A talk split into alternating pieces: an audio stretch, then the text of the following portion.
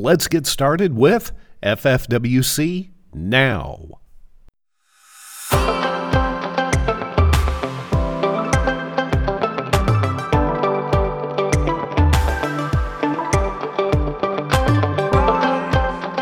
Well, welcome again to our inaugural week of podcasts for FFWC Now. It's our desire to share with you this daily devotional that speaks into your world. For a few minutes, we're going to look into one word, the word of the day, and today it's love. Yeah, we did that yesterday, but we are talking about a lot about Valentine's and stuff. Now, don't forget to subscribe, like, and follow. Everyone wants to know love in their life. Even the most hardened curmudgeon that you know wants to be loved.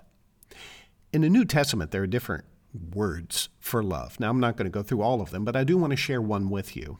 It's called philo, or brotherly love.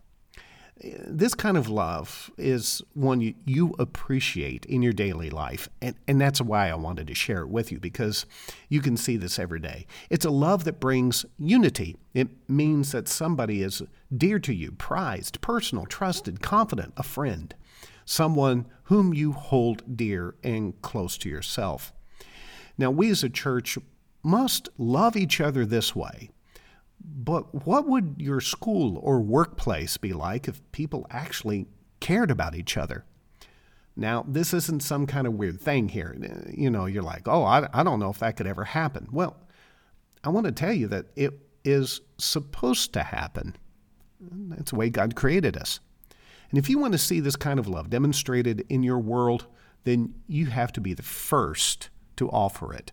Sure, it's a risk. And yes, some people might even think you've lost your mind, but others will watch from the outskirts, from the wings, to see if you're the real deal. Romans 12:10 says, "Love each other with genuine affection and take delight in honoring each other." Now, there's the key. Honor each other.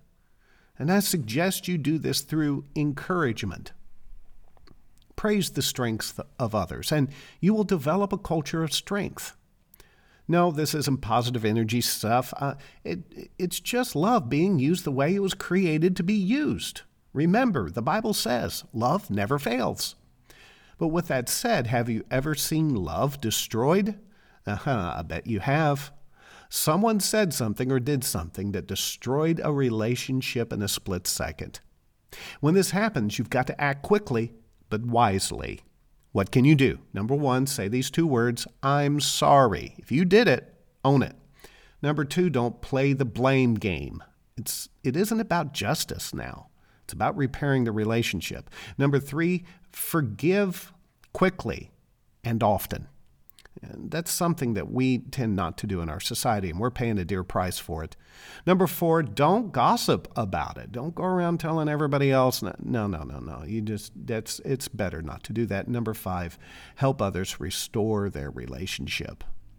Does it always work? No. But don't you think that love is worth a shot? In a world that goes out of its way to take everything away from everybody, wouldn't it be nice if we were to give instead of take? Hmm. Thank you, Jesus, for what you've done for you. Many blessings, and I pray that we will give love to people who need it the most. Uh, we may get called a lot of things for it, but we would rather love in your name than to do nothing at all.